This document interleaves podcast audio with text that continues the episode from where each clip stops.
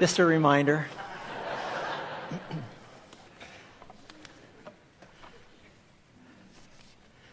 okay, the story is told of um, two men dressed in pilot's uniforms.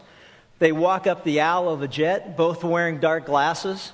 One is using a guide dog, and the other one is tapping his way along with a cane.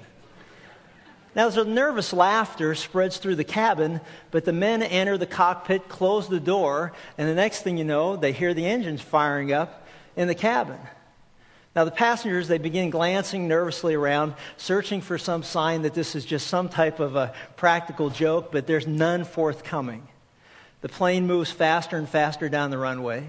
The people sitting in the window seats are looking out and they realize they're headed straight for the water at the end of the runway as it begins to look like they're about to plow into the water, people in the cabin start screaming at the top of their voice.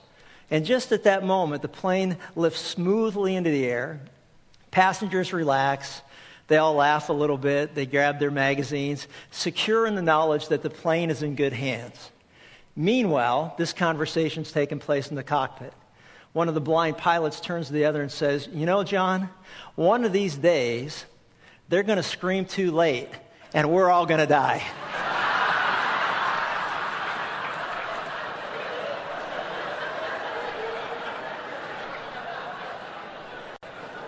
and I thought, you know, there, there's a point there. And the point is, we all need to be warned of unseen dangers before it's too late. You know, and throughout Luke's eyewitness account of the life of Jesus, uh, we have witnessed over and over again the danger in being blind to God's truth. We've seen the religious leaders who, be, uh, because of their own agendas, were blind to the true identity of Jesus of Nazareth, that he is indeed the Son of God, the Son of Man, the Son of David, the only Savior, begotten of the Father. We've also seen that even the disciples were blind as to this truth. But now, as we come to the end of our study in Luke, we're going to see a group of people who were cowards at one time now on fire for Jesus. And today, eh, I, I, I, need to mention that today is the 86th message in the series of messages. And I often hear people talk about how they, you know, they, they, they, look, they, they look for miracles from God. And you know what? And there's miracles happening all around us every day. The fact that we all got up this morning is a miracle. The fact that the universe is still in order is a miracle. But there are other miracles that we see that maybe take place before us and we don't even recognize. And I personally want to give God all the credit and the glory for the fact that this is the 86th and final message in this study. And through everything that I've personally gone through in the last year and a half or so, God has sustained me, He has upheld me, and He has given his, me His strength that I've not missed one, uh, one Sunday in this series of messages. And, and He gets all the glory and credit for that. So, anyway, with, with that in mind, uh, turn with me in your Bible to Luke chapter 24 and uh, we'll take a look at what happened, what was the turning point in the lives of these people who were at one point cowards, and now we find them fired up for Jesus or on fire for Jesus. Luke chapter 24, starting with verse 36, we read these words. and while they were telling these things, he himself stood in their midst. But they were startled and frightened and thought that they were seeing a spirit. And he said to them, Why are you troubled, and why do doubts arise in your hearts? See my hands and my feet, that it is I myself. Touch me and see. For a spirit does not have flesh and bones, as you see that I have. And when he had said this, he showed them his hands and feet. And while they still could not believe it for joy and were marveling, he said to them, Have ye anything here to eat? And they gave him a piece, a piece of broiled fish. And he took it and he ate it before them. Now he said to them, These are my words which I spoke to you while I was still with you, that all the things which were written about me in the law, in the law of Moses and the prophets and the Psalms must be fulfilled. Then he opened their minds to understand the scriptures. And he said to them, Thus it is written, that the Christ should suffer and rise again from the dead the third day, and that repentance for forgiveness of sins should be proclaimed in his name to all the nations, beginning from Jerusalem. And you are witnesses of these things. And behold, I am sending forth the promise of my Father upon you, but you are to stay in the city until you are clothed with power from on high. And he led them out as far as Bethany, and he lifted up his hands and he blessed them. And it came about that while he was blessing them, he parted from them, and they returned to Jerusalem with great joy and were continually in the temple praising God. From this passage, we're going to examine three things that help us understand this remarkable transition or transformation that took place in the lives of the disciples. And the first thing that I want to point out to you is that, you know, in verses 36 through 43, the evidence for the resurrected Christ would change their lives. As the disciples, if you'll notice in verse 36, as the disciples all gathered together, we're told they were telling of these things. And if you recall from, uh, from the last couple of times that we met, you know, what were they talking about? Well, they were talking about, you know, the empty tomb. They were talking about the angels that were there. They were talking about the angel rebuked them and said, You know, what are you doing here looking for the living among the dead? You know, they were talking about the fact that, you know, they went to prepare a body and there was no body. They were talking about the fact that, you know, Jesus appeared to Peter.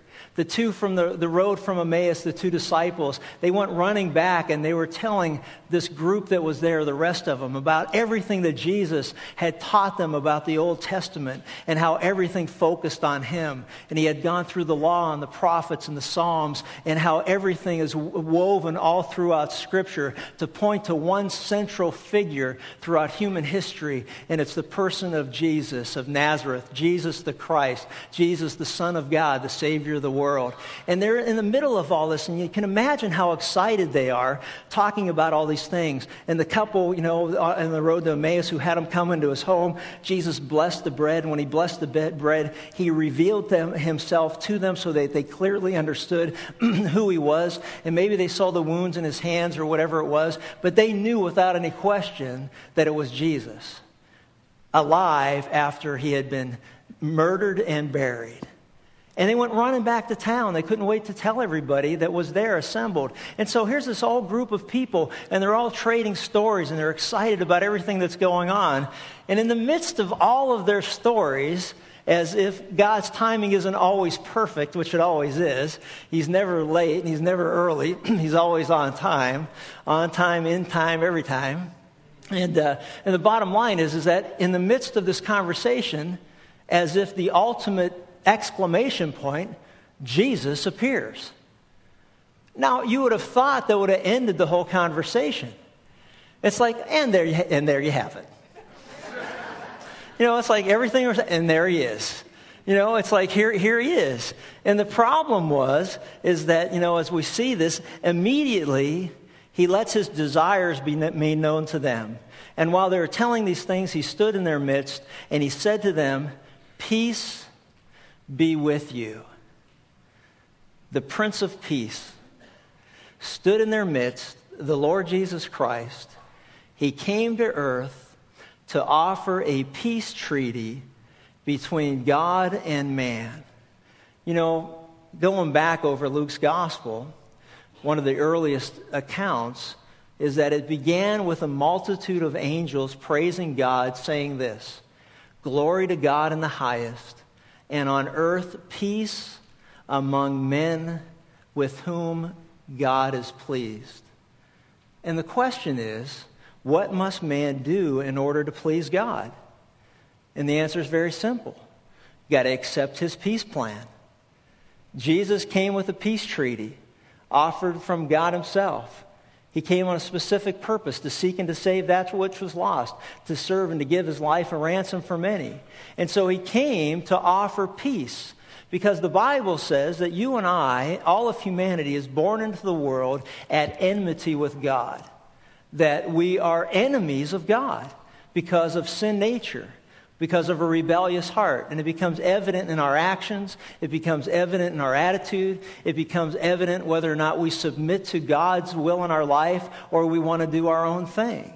And so, what, what's pleasing to God is that you and I accept the terms that God offers us to have peace with God.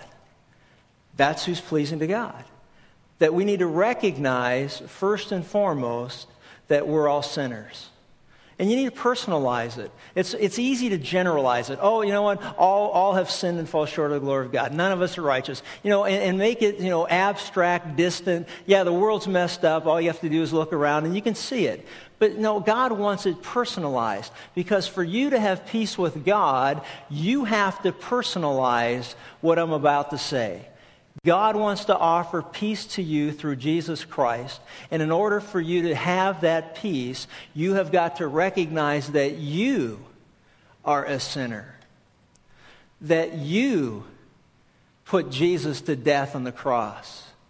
That you are at enmity with God. Once you recognize that, then the Bible says that we are to repent to turn from our sinful ways or selfish ways or stubborn ways or wrong ways or whatever you want to call it because people get hung up they don't like to hear the word sin anymore in our culture. But the bottom line is sin just means we fall short of god's standard which is perfection and we're not perfect. So that you know and then you must repent. You must turn from sin and turn to god and you must respond by grace through faith to the finished work of christ believing that He died on the cross for your sins, believing that He rose again from the dead, believing that He is alive today, extending this offer of peace to you. And the Bible says at that point that you are to receive Jesus, Him, as God's peace offering. That you would receive Him, and to those who receive Him, we become children of God to those who believe in His name. John 1 12. So the offer is there, and we find our peace through Jesus Christ. Turn with me to the book of Ephesians, chapter 2. In Ephesians chapter 2, we see this theme very clearly drawn up for us.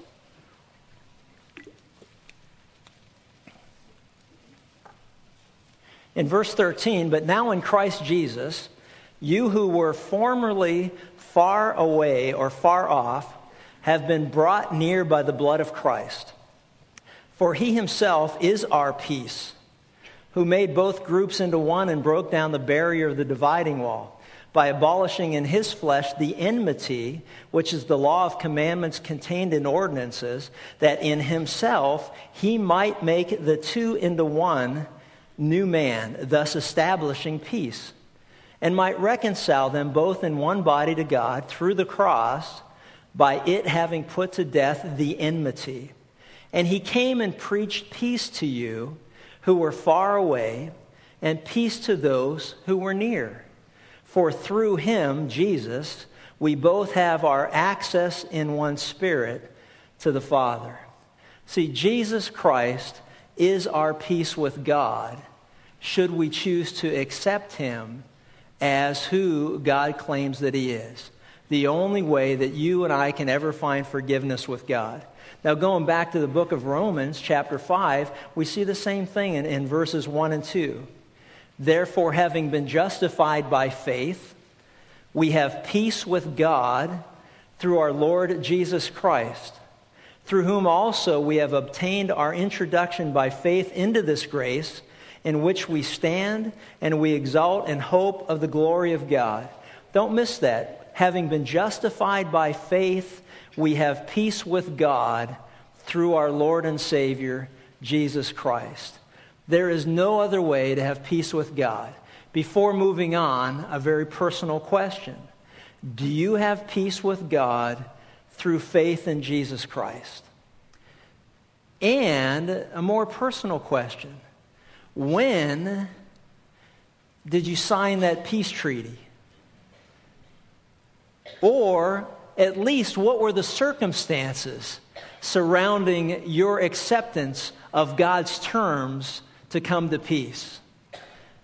See, what's very frightening to me is that any of us could be deceived into believing that we somehow have a relationship with God through faith in Christ and not really know that for sure.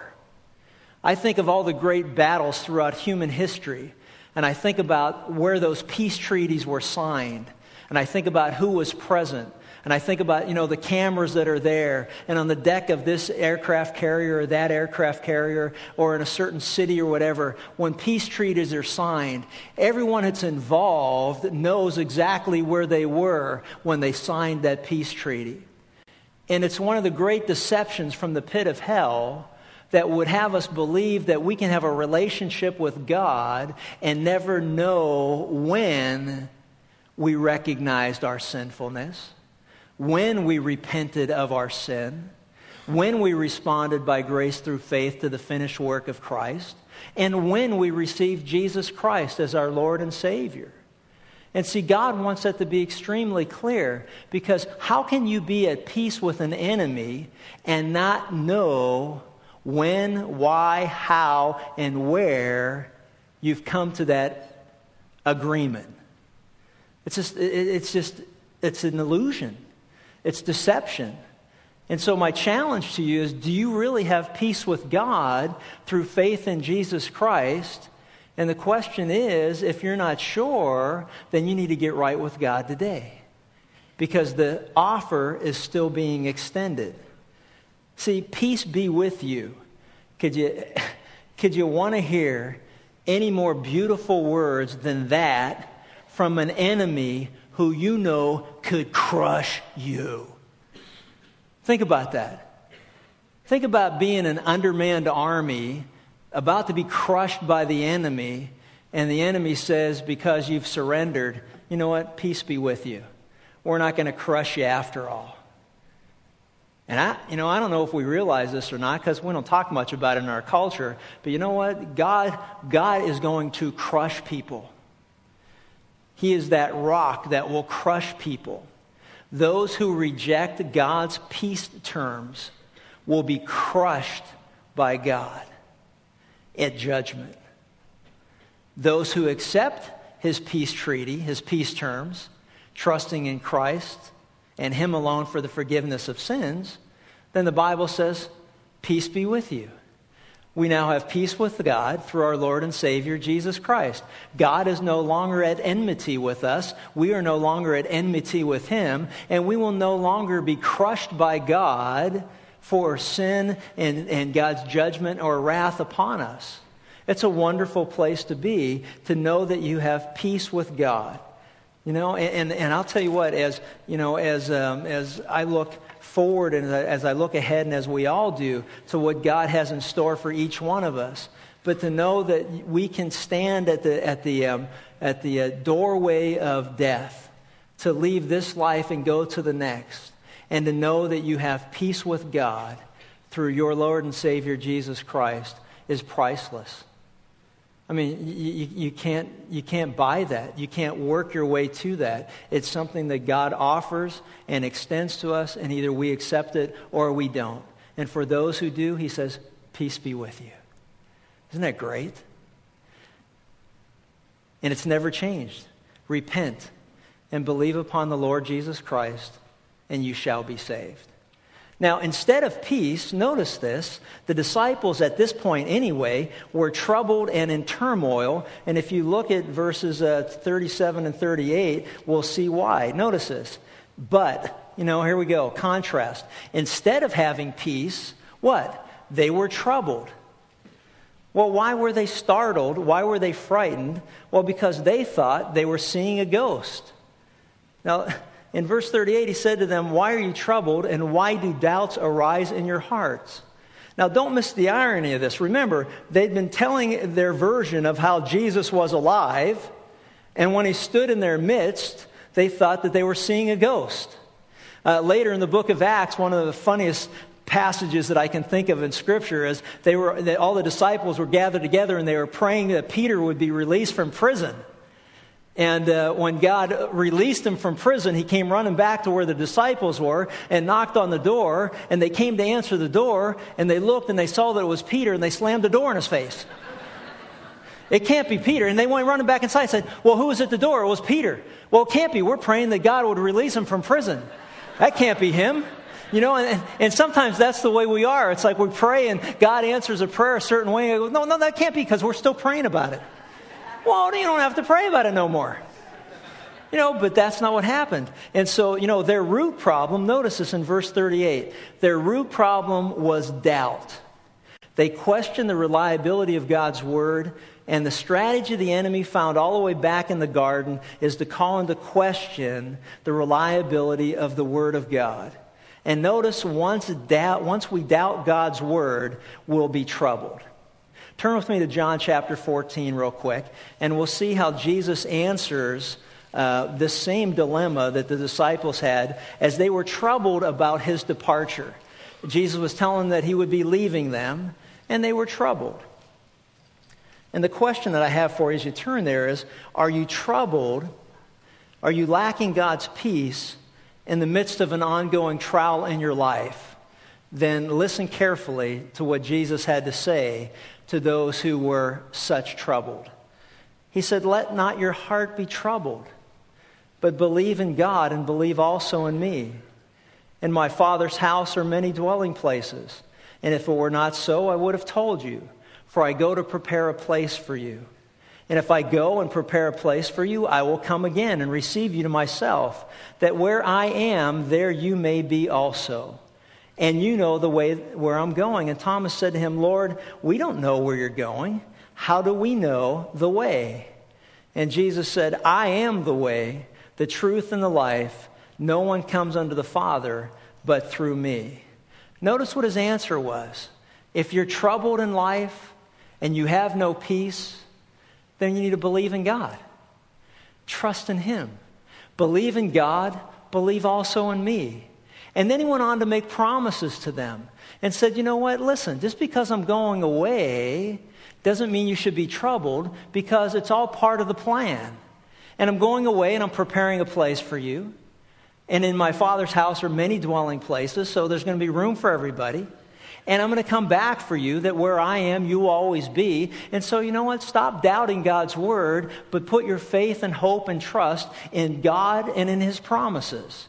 So back to Luke chapter 24. What happened was is that they began, they were doubting the word of God. And the cause of their doubts in this particular case is they couldn't believe their eyes. I mean, they had the head knowledge of what God's word had said regarding his arrest and his death and his burial and his resurrection, but it wasn't a reality to them. So, what does Jesus do? And very eh, eh, eh, graciously look at his demonstrations. His demonstrations to them, he said, You know what? Wait a minute. Here, see my hands and my feet, that it is I myself. It's really me. It's really me. He said, Touch me and see, for a spirit does not have flesh and bones as you see that I have. And when he had said this, he showed them his hands and his feet. And while they still could not believe it for joy and were marveling, he said to them, Have you got anything here to eat? And they gave him a piece of broiled fish, and he took it and he ate it before them. What he's saying was, you know, you, you've heard that I'm alive, and now here I am. And in God's graciousness, He still provided further evidence. He said, Look, here's the wounds, here's the wound. Touch me. Come here and give me a hug. I mean, can you imagine? Oh, that had to be great. You talk about getting a God hug. It's like, yeah, you know, touch me, handle me. You know, here, you got something to eat? Let's eat together. And I want to show you how this changed their lives forever. The evidence of the resurrected Christ changed their lives forever. Turn to Acts chapter 10. In the midst of the gospel presentation, Acts chapter 10, verse 37, notice this.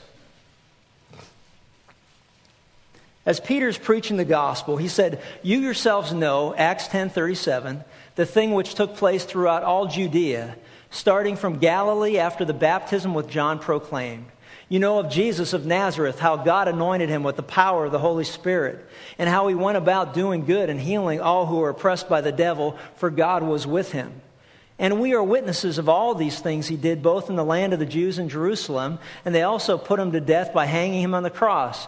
God raised him up on the third day and granted that he should become visible, not to all the people, but to witnesses who were chosen beforehand by God, that is, to us, who ate and drank with him after he rose from the dead. And he ordered us to preach to the people and solemnly to testify that this is the one who has been appointed by God as judge of the living and the dead. And of him all the prophets bear witness that through his name everyone who believes in him receives forgiveness of sin. John would later write in 1 John, he said that, you know what, that which we saw and that which we handled. It was so important to Jesus to get across to them that he was not a ghost he was not some kind of a spirit, that he was the same Jesus who died on the cross, was the same Christ who was raised again from the dead. And Peter was so convinced of this that he said that, hey, we ate with him. We spent time with him. For 40 days before he ascended into heaven, they met and they talked about the kingdom of God and everything that was going on. They were absolutely 100% convinced that Jesus Christ rose from the dead and is alive today, and every one of them, except for John, died a martyr's death. All these cowards who ran away from, from him when he was arrested and weren't there when he was crucified, but at a distance, every one of them, except for John, who God graciously allowed to die at an old age, but he was exiled on Patmos. Whole other story. But the bottom line is that 11 of them went to their deaths proclaiming that Jesus Christ is alive. And we know it, and you can't tell us different because we spent 40 days with him. We ate with him. We touched him. He taught us. And you know what? We saw the wounds, and there is no question whatsoever. And you know what? And nowhere else in the Bible is there any indication from this scriptural text on that they ever doubted that truth again? Ever. They were sold. And that's why they were on fire for Jesus, because they knew he was alive. And think about this. The greatest fear that they had, the greatest fear of all of humanity, is that we die someday. But you know what? But when you know that he was raised from the dead, the first fruit, then there's nothing to fear because you know what? He's alive. And you and I will continue to live after we die physically. It's just a question of where we will spend that eternity. And that's the subject of my new series. In two weeks, I'll talk more about it in a second. But back to Luke, you know, where Luke describes a perplexing emotion. Notice this it was so good for them to see Jesus that it was hard to believe. Do you ever experience one of those moments in life Maybe, you know, you proposed to, to your fiance and she actually said yes. And, and you were stunned by that.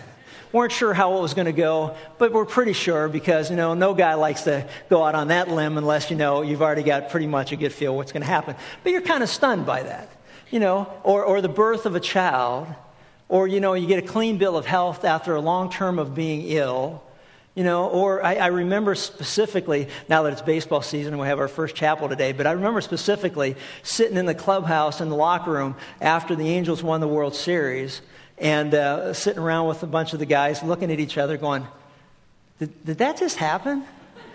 And it's like, oh, come on out here. And then here, hold this, and holding the trophy and taking pictures. It's like, did that just happen?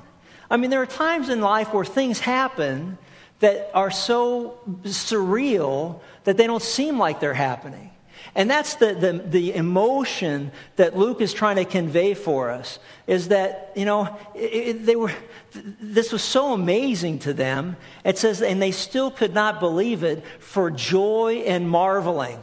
This is so good, it's hard to believe. And that's what their struggle was. But anyway, once this was resolved, and the evidence of the resurrection was quite convincing. Once this was established, it led to the exhortation from Jesus that reveals clearly what all believers are to do. And there's three things that stood out as I was going through this. I'm going to go kind of through them one at a time. But he says, now in verse 44, Jesus said to them, These are my words which I spoke to you while I was still with you. Notice this that all things which are written about me in the law of Moses and the prophets and the Psalms must be fulfilled. And the first point that he makes is, is that we must recognize the supremacy of Scripture. We must recognize the supremacy of Scripture over everything else in life. See, because what was happening is they couldn't even believe their own eyes. They couldn't believe their own emotions. They couldn't trust their own feelings. And you know what? Jeremiah says the heart is deceitful and wicked above all else. Who can understand it but God?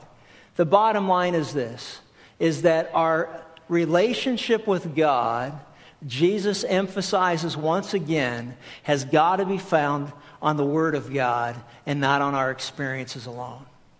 Because experience alone are very dangerous. And that's why we see so much confusion in our world today but I saw a white light, but I sensed a peace. And you hear people with near death experiences and things like that. I saw the white light and I sense a peace. And you ask them further questions about have you ever repented of your sins? Have you ever trusted in Jesus Christ for the forgiveness of your sins? Do you believe that He is the only way that you will ever find peace with God? Oh, no. But I felt this peace I saw this light. I sensed this presence. And you know what? And the Bible says, hey, listen, the devil can appear as an angel of light. He is a deceiver from the beginning. He is a liar. He is a murderer. And the only thing that keeps us from, from falling into that illusion, that deception, is to be grounded in the Word of God. See, and that's why Jesus went back there one more time. And notice this it says, and he opened their minds to understand the scriptures. See, Jesus didn't want their faith founded upon their experiences alone. Did they eat with them? Yes. Did they communicate with them? Yes. Did they hug them and touch them and feel them? Yes. Was that all important as part of the evidence that was laid out? Yes but he opened their minds to understand Scripture, and he went through the law of Moses, the prophets, and the Psalms, and he reiterated for them, as he did for the disciples on the road to Emmaus, that this is all founded upon God's truth, and you can trust it. See, that's why we encourage Bible study. And that's why, right at this point, some of us are going to get very uncomfortable because I'm going to ask you a very personal question. How much time do you spend studying the Bible? How much time do you spend being grounded in the Word? How much time do you spend reading the sports section or magazine or, you know, fictional books? You know, it's not a question of whether, you know, there's time. Because I always hear people say, oh, you know, I'm so busy, I don't have time. You know, it'd be real easy to sit down with you and just show you how we could carve out a whole bunch of time out of your day by eliminating other things that aren't as important and making this something that is important. So that's why we encourage the study of the Bible, because our faith has to be grounded and rooted on the Word of God. That's why when Dave starts his study Wednesday night, we want to encourage everybody who, who wants to be there, Book of Philippians, to be grounded in the Word of God. That's why next Sunday after the service from 10:30 to 11:30, we're going to have a new series in the multi-purpose room that'll be on the foundation or the fundamentals of the Christian faith. Do you really know what you believe and why you believe it? Have you ever been in a study like that? It's critical, it's essential because God will use that foundation to build more truth. One of the best best things that ever happened to me when I first repented of sin and responded by grace through faith to the finished work of Christ and received Him as my Savior was I went through a one on one Bible study with another believer who was further along in his walk with God than I wasn't at the time. So we can go through and we memorize Scripture and we went through the Bible and I was able to ask questions and things like Operation Timothy and things of that nature. That's why the women's Bible study focuses and centers on the study of the Word of God. That's why MOPS and all our children's ministries and the junior high school and the high school and everything that we do centers on teaching the Word of God. Because if you don't know God's Word, you don't know what you think you believe. And it's all based on that. And so my question still stands, and that is this Are you actively involved in the study of God's Word beyond just showing up for a Sunday sermon? Because if you were just eating one meal a day, you'd start looking like me. I mean, at the end of the day, it's like, look, you know what? If you're going to survive spiritually, and I'm going to survive spiritually, we need to dive in the Word of God. And so that's my challenge to all of us today is to really examine your schedule, examine your heart's desire, examine your passion. But you know what? There is no excuse for God's people not to be in love with God and His Word and spending time studying the Word of God. Ezra 7:10, my favorite verse. Ezra dedicated himself, committed himself. It was set in stone that he would study the word of God, he would live it, and then he would teach it to others. And that's the right order. So one last thought. You and I cannot touch and feel Jesus today, nor is it necessary that we should do so. But you know what? We can rest our faith in the Word of God, and you know, that pleases God. And if you jump to John chapter 20, here's a perfect example of this. When Thomas doubted that Jesus was really risen from the dead, and he said, I won't believe it until I touch him myself, this is what Jesus had to say to him and to us. John chapter 20, verse 26, and after eight days again, his disciples were inside and Thomas with them. Jesus came, the doors having been shut, and he stood in their midst and said, Peace be with you. I like that. There's an emphasis there. And he said to Thomas, who I'm sure wasn't feeling that peace right about then, Reach here your finger and see my hands. Reach here your hand and put it into my side. And be not unbelieving, but believing. And Thomas answered and said to him, My Lord and my God. You know what? Thomas would recognize the day that he accepted God's peace terms with Jesus. This would be a day he would never forget. When, when, when, did you come to, you know, have peace with God through your Lord and Savior Jesus Christ? Oh, the day I doubted him, he showed up behind locked doors and said, Here, touch me, feel me. And I just dropped to my knees and said, That's okay, it's not necessary. And he went on and he said, Jesus said to him, Because you have seen me, have you believed? Now, here's, here's, here's it for us Blessed are they who did not see and yet believed. Why? Because we believe the Word of God to be true. We believe what He says is true. We don't have to feel Him, we don't have to see Him. He doesn't have to do anything for us. He's done everything and it's revealed in His Word. And so that's why no matter what God chooses to do in my personal life regarding my health, it doesn't matter because I trust Him, because I know Him. He's revealed Himself in His Word very clearly to me and I believe him. And so the last thing back on Luke chapter 24 is notice this in verse 47. He said, and that repentance for forgiveness of sins should be proclaimed in his name to all the nations, beginning from Jerusalem, and you are witnesses of these things. So what he was saying is, is that we are to reach the world, the world with the word, that we're to, to be witnesses and that we are to, it's not just some catchy phrase that we put on our bulletin and things like that. It's a command, it, it's what we're supposed to be doing. We are commanded to proclaim by our words and by our deeds that repentance and forgiveness is found in Jesus' name in His name alone. And reaching the world with the word isn't just, you know, something that we say that we should do. This is the Great Commission. You are to go into the world Jerusalem, Judea, Samaria, outermost parts of the world. What we would say is right here in our backyard and throughout the world, we are to reach people with the gospel, and the gospel is very simply this that men everywhere must repent of their sins. And you don't hear that very much. You always hear about receiving Jesus as Savior, blah, blah, blah. But you know what? But the gospel is repent.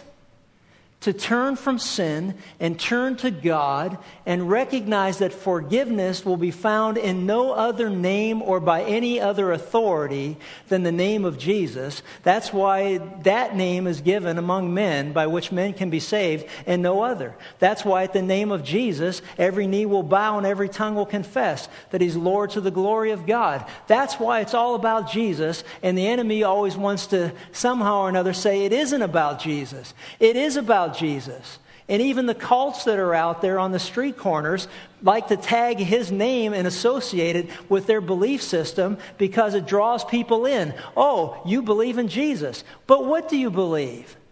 He is not a God, a man who ascended to godhood. He is not an angel. He is not a teacher, a good man, any of these things. He is God in human flesh, crucified died, buried, raised again, and is alive today and offers forgiveness to those who repent and believe upon him for the forgiveness of sins. And we have the responsibility to go into the world with that message. And you know what? And we can't do it on our own. That's why he says in verse 49 And behold, I am sending forth the promise of my Father upon you, but you are to stay in the city until you are clothed with power from high. What is he saying? He said in John chapter 14, he said it again in John chapter 16. Listen, you know what? You and I can't win anybody to God. Period. That's why Paul said, I don't come with persuasiveness of speech. Salvation is never found on the end of an argument. You and I are not God's prosecuting attorneys who go into the world to try to condemn people for their actions. This world's condemned already. We are witnesses who go into the world to proclaim the excellencies of God who have called us from darkness to light. I'm not here to slam you for the choices that you're making in life. I'm just here to tell you that you know what? That God, in His mercy and grace, has taken me from darkness to light. That by trusting in Christ, I have found forgiveness of my sins. I have peace with God through my Lord and Savior Jesus Christ. And God wants to offer you the same peace with Him if you will just repent and that you will trust that Jesus died for your sins and rose again from the dead and receive him as Savior. That's God's deal. It's on the table. Do you want it or not? You know, we're not to run around beating people up.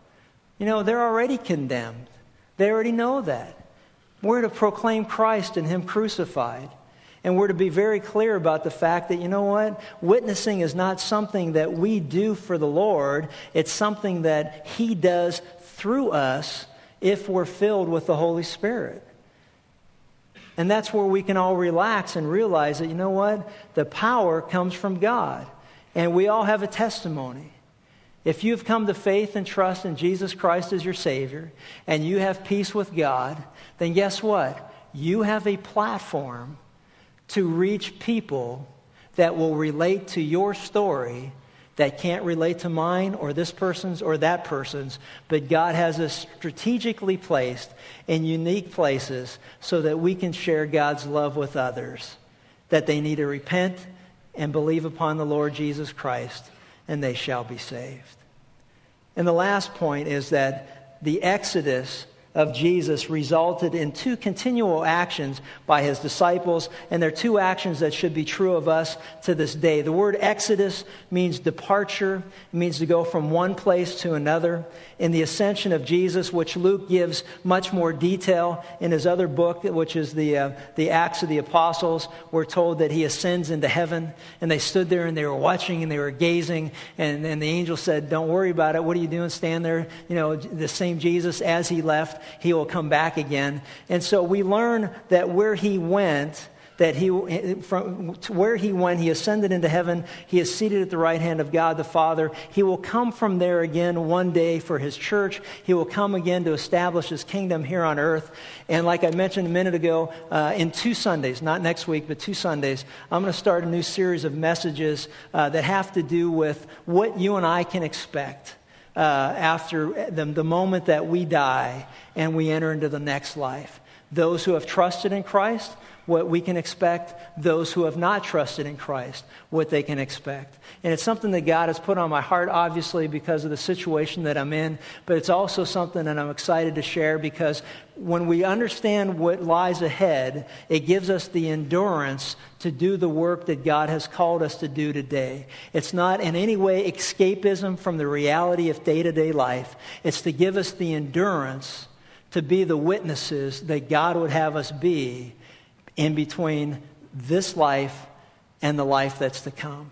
So, but next week I'm just going to do a single message that, that I need to do to, to finish up a series. But anyway, uh, back to Luke, and we'll close with this. What are the two things that they did? Number one, they continually worshiped Jesus. And the reason for it was simple.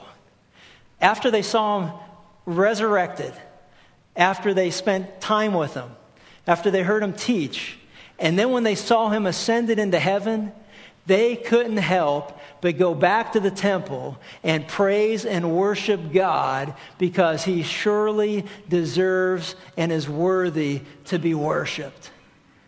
You know what? Now, I'll guarantee you this. If every one of us would read the Word of God and look at Acts chapter 1 and the picture of Jesus ascending into heaven, it will change our whole hearts and attitudes when it comes to worship.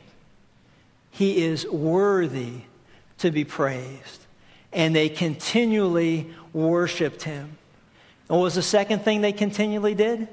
They continually continued to witness to their community, to, to where they lived, to the people they worked with, to the people they lived with, to the people they came in contact with in the marketplace.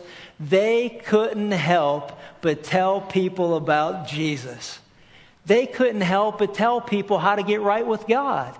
They couldn't help but tell people that, you know what? We live in a world that's so confused that you think you can work your way to heaven. You think, you know what? There's no greater conversations. Linda and I were spending some time yesterday, and there's no greater conversation to spend time with somebody who, when you ask them a question, you know what? When you die, what's going to happen to you? And they say, I hope I go to heaven. And man, I'll tell you what, that's the most beautiful conversation. Hope based on what?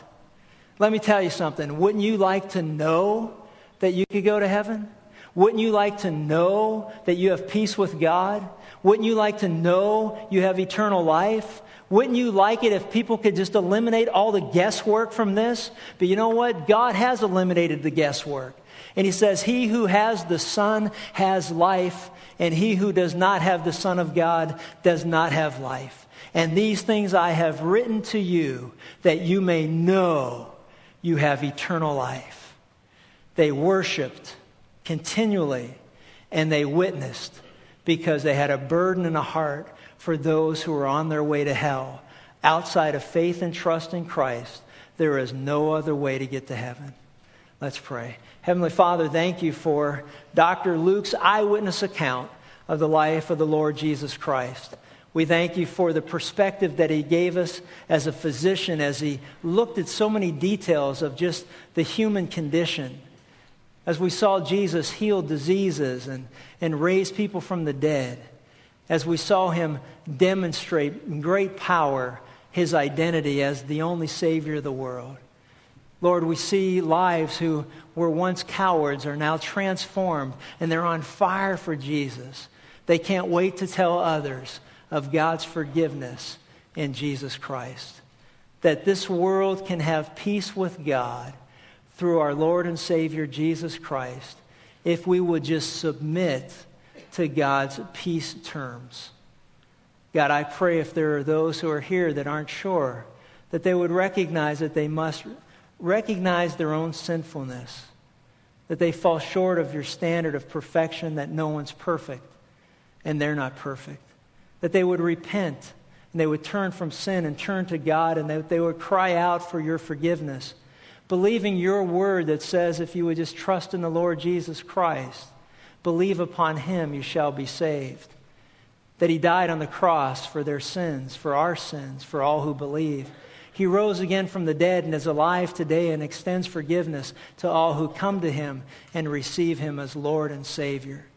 And God, as we are born again by your will and not by our own human efforts, may we be on fire for Jesus as we continually worship you and praise you for what you have done in our lives and the promises that are yet to be fulfilled.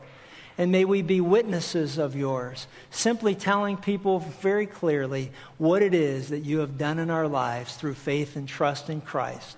And Lord, may we reach this world with the Word of God and the power of your Spirit. And may you draw all men to yourself. In Jesus' name, amen.